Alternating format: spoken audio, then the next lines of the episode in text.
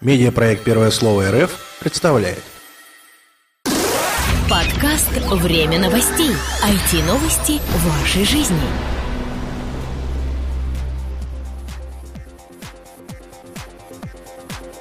Всем привет! Вы слушаете 139-й выпуск нашего новостного подкаста. По традиции у микрофона мы, Влад Филатов и Сергей Болесов.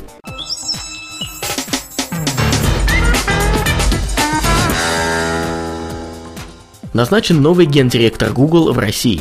Новым генеральным директором Google в России назначен Евгений Ильницкий, об этом сообщили «Известия». До назначения Ильницкий занимался финансами российского подразделения.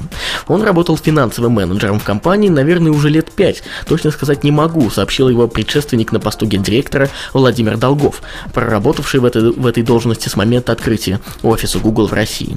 CNews сообщает, что по информации из компании Ильницкий стал директором ООО Google по решению учредителей и будет отвечать только за деятельность компании как юридического лица в России. То есть он не является каким-то главой, например, Google в России или еще там кем-то, просто исполняет корпоративные функции. Ну что, пожелаем удачи, чтобы Евгений как минимум справился со своей должностью, теперь уже новой должностью, максимально хорошо. Но не можем не пожелать удачи и его предшественнику Владимиру Долгову, который станет руководителем российского eBay. Московские парки оборудовали бесплатным Wi-Fi. На территории 14 столичных парков развернуты зоны бесплатного доступа в интернет по технологии Wi-Fi, говорится на официальном сайте Департамента информационных технологий города Москвы. Сообщается, что теперь отдыхающие могут проверять почту или работать за ноутбуком на свежем воздухе, используя комфортный интернет-канал со скоростью 0,5 мегабита в секунду. Вот поспорил бы я насчет комфортного, ну да ладно. Для обеспечения равномерного покрытия парков сигналом Wi-Fi на территории каждого из них установлено не менее 5 публичных точек. В столичном департаменте подчеркнули, что пользоваться интернетом можно будет без каких-либо ограничений. В принципе, неплохое начинание для жителей столицы как таковое, однако 0,5 мегабита в секунду. Это да. Ну, хотя бы 3 мегабита в секунду на одной точке. Я бы еще понял. Ну, может быть, увеличат. Все-таки начинание есть начинание. Главное, что начали хоть с какой-то стороны к этому делу подходить. Да-да. Кстати, на зиму они тоже не планируют ничего отключать. Посмотрим, как оборудование себя покажет зимой еще. Посмотрим, сколько людей будет сидеть зимой в парках, чтобы пользоваться бесплатным Wi-Fi. Да. Одноклассники защитят детей от подозрительных пользователей. Социальная сеть «Одноклассники» добавила функцию жалобы на личные сообщения в интерфейс пользователей до 13 лет. После получения обращения служба поддержки сервиса будет проверять подозрительные сообщения, а затем решать, проводить ли более детальную проверку аккаунта. В случае обнаружения в сообщении нежелательной для ребенка информации, специалисты «Одноклассников» проверят всю активность участника сети, заподозренного в противоправных деяниях. Собственно, все это, наверное, укладывается в рамки тенденции такой защиты детей от различных нежелательных посягательств на них и увязывается вполне с законом, подписанным президентом, о создании единого реестра сайтов, заподозренных в распространении такой информации. Видимо, одноклассники решили, чтобы туда нас не добавили, надо ввести хотя бы какую-то кнопочку. Да. Ввели. Китай может стать одним из лидеров по расходам на онлайн-рекламу.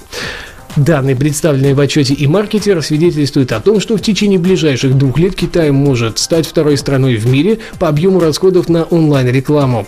Специалисты агентства прогнозируют увеличение этой цифры до 7,4 миллиарда долларов уже в этом году, а в 2013 до 53 миллиардов. Господи, как скачет, да? Смотри, там от 7,4 до 53. Сообщается, что такие показатели позволят Азиатско-Тихоокеанскому региону в 2013 году обойти Западную Европу, а в 2014 году Китай обогнать Японию, уступив только США. Ну что, смотри, хорошо это или плохо? Я не знаю даже, как тут смотреть. Наверное, хорошо с одной стороны, потому что, может быть, они будут покупать интернет-рекламу не только на территории своей страны, но и посягнут, например, на нашу. И, соответственно, российский сегмент почувствует на себе приток китайской рекламы. А почему нет? Потому ведь производители существуют, которые экспортируют на свою продукцию на нашу всеобъятную родину. Естественно. Ну, собственно, в этом отчете говорится и об общем таком глобальном увеличении расходов на рекламу в интернете. Сообщается, что рост этих расходов составит примерно 21% уже в этом году, а к 2016-му замедлится. Ну, вполне понятно почему, потому что аппетиты сначала резко растут, потом они просто уже никуда им некуда развиваться и расти. Будут площадок столько не будет. Да. Сначала покроют, а потом откат. Интернет-каналы Олимпиады в Лондоне не выдержали нагрузки.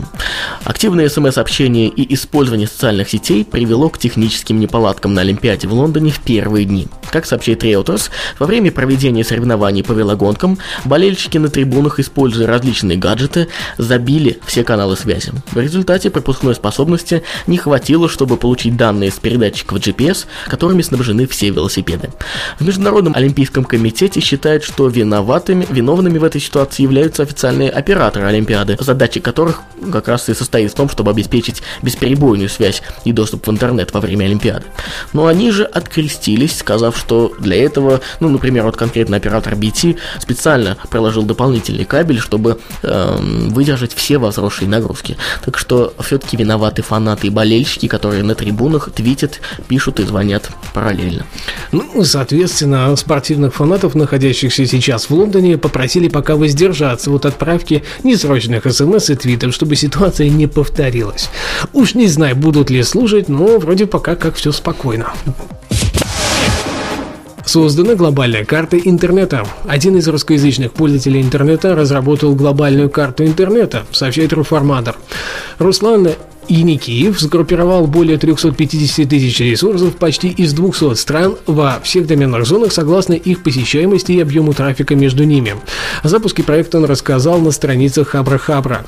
Все сайты на карте представлены в виде кругов планет. Размер круга определяется посещаемостью сайта, цвет национальной принадлежностью, а положение на карте и его связями с другими сайтами. Описывает свой проект Руслан. Он отмечает, что если два сайта имеют стабильный взаимный трафик, они будут располагаться ближе друг к другу. Если верить алгоритму, разработанному автором карты интернета, самые крупные ресурсы в Рунете — поисковик Яндекс и портал Mail.ru, а также русскоязычный Google и социальная сеть ВКонтакте. Смотри, в принципе, он правильно угадал. Прям пальцем в небо тыкал, можно сказать. Конечно же, указывая на самых больших гигантов, но здесь нет одноклассников, то есть показатель идет в одну сторону. Например, нет русскоязычного Фейсбука, или хотя бы как Фейсбук как такового. Все-таки нет же там Facebook.ru, да? Как у Google, например, Google.ru, но в любом случае, видимо, трафик пока туда недостаточный. Не выделяется социальная сеть Google+, как таковая. Тоже очень интересно, что имелось в виду под Гуглом, чисто поисковик или все-таки все его сервисы, например, почта там и куча чего еще. Та же Пикассо, которая пользуется в России стабильной популярностью вот уже несколько лет. Но в любом случае, такие начинания, они полезны, и если вы хотите ознакомиться с этим, ищите настоящую первую карту интернета. Кстати, автор при заходе на страницу проекта говорит, что проект некоммерческий и просит всех желающих помочь ему донейтами в платежной системе PayPal. Может быть, у кого-то есть желание, обязательно помогите человеку. Да. А теперь события этой недели. 23 и 24 августа пройдет международный форум сервис-провайдинга Cloud Awards 2012. 23 и 24 августа при поддержке Министерства информационных технологий, связи и средств массовой информации Нижегородской области и ГУ Нижегородский бизнес-инкубатор будет проведен международный форум сервис-провайдинга Cloud Awards 2012. Это крупнейшее событие в сфере IT в регионе, а по оценкам экспертов и в Российской Федерации как таковой на тему облачных технологий, доказательством чего сможет послужить премия Cloud Awards 2012. Главной задачей форума является собрать аудиторию участников, состоящую из специалистов в области IT, облачных технологий, IT-защиты, а также предпринимателей, руководителей, топ-менеджеров и IT-директоров малых, средних и крупных коммерческих организаций, представителей государственных служб и ведомств. Ожидаемое количество участников составит более 3000 человек. Участие в форуме примут представители крупнейших поставщиков облачных сервисов, эксперты и гости из 8 стран мира. В принципе, мы можем сказать только одно. Мы являемся официальными партнерами, естественно. Ссылку на данный пресс-лист вы найдете в описании к этому подкасту. И, конечно же, переходим, регистрируемся и участвуем, если вам интересно будущее облачных технологий в России и не только. запущен новый сайт недели российского интернета. Оргкомитет рад сообщить приятную летнюю новость. Запущен новый сайт пятой недели российского интернета, который пройдет с 17 по 19 октября 2012 года в Москве в экспоцентре на Красной Пресне. По традиции мероприятие объединяет в себе профессиональную конференцию и главную отраслевую выставку IT-компании «Интернет-2012». Программным новшеством этого года служит так называемый «Белый зал» The Runet, в котором на протяжении всех 3 дней будут проходить эксклюзивные выступления топ-менеджеров крупнейших российских и зарубежных IT-компаний, а также монолекции интернет-гуру и ток-шоу с презентациями. Более подробная программа будет размещена на сайте 2012.russianinternetweek.ru. Для участия в мероприятии и бесплатного посещения выставки необходимо зарегистрироваться на сайте, ссылку на который вы найдете в шоу-нотах к этому выпуску. Будем держать вас в курсе событий. Ну и, соответственно, по традиции, в первый день в открытии Российской недели интернета состоится премия «Золотой подкаст-2012», но об этом мы расскажем чуть-чуть позднее. Началась продажа билетов на «Игромир-2012». Оргкомитет крупнейшей игровой выставки «Игромир-2012» совместно с генеральным партнером по продажам билетов Concert.ru объявляет о начале продаж билетов на выставку. Данные билеты на «Игромир-2012» уже можно заказать на сайте Concert.ru, а также приобрести в кассах партнеров. Выбирайте ближайшую к вам станцию метро, и вы увидите список касс, продающих билеты на «Игромир-2012». Билетная программа в 2012 году сохранила главное нововведение прошлого года – семейный билет. Как и в 2011, на «Игромир» можно будет попасть в любой день с пятницы по воскресенье, с 5 по 7 октября, за 1000 рублей всей семьей до 4 человек включительно. При этом хотя бы одному члену семьи должно быть больше 25 лет. Кроме того, изменилась ценовая политика на выходные дни. Билет в субботу и воскресенье теперь стоит 600 рублей, в то время как билеты на субботу в 2011 году стоил 800 рублей. И традиционно пятница остается самым доступным днем для посещения выставки. Стоимость билета на посещение выставки 5 октября составит неизменные 400 рублей.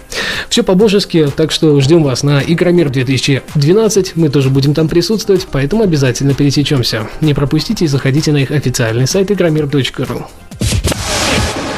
30-31 августа 2012 года в Москве Ассоциация директоров по коммуникациям и корпоративным медиа России проведет 10-й семинар-практикум в рамках цикла «Система 3К» – корпоративные коммуникации, корпоративные СМИ и корпоративная культура, посвященный теме «Отраслевые стандарты и компетенции, KPI в коммуникациях, проектах по коммуникациям и ивент-менеджменту». Этот семинар-практикум нацелен на практическую область и знакомство с лучшим опытом и практиками в области корпоративных коммуникаций в части развития отраслевых стандартов и компетенций персонала. Среди спикеров Ирина Бахтина, директор по корпоративным отношениям Unilever в России, Оксана Критикова, руководитель по внутрикорпоративным коммуникациям и проектам Eldorado, Ольга Санарова, директор департамента общественных связей Русал, Сергей Свергун, директор по организованному развитию СТС Медиа и многие-многие другие именитые специалисты. Семинар проходит 2 дня, начало в 10:00, окончание в 17:30. Площадка – компания СТС Медиа, город Москва, Ленинградский проспект. Подробности на сайте семинара.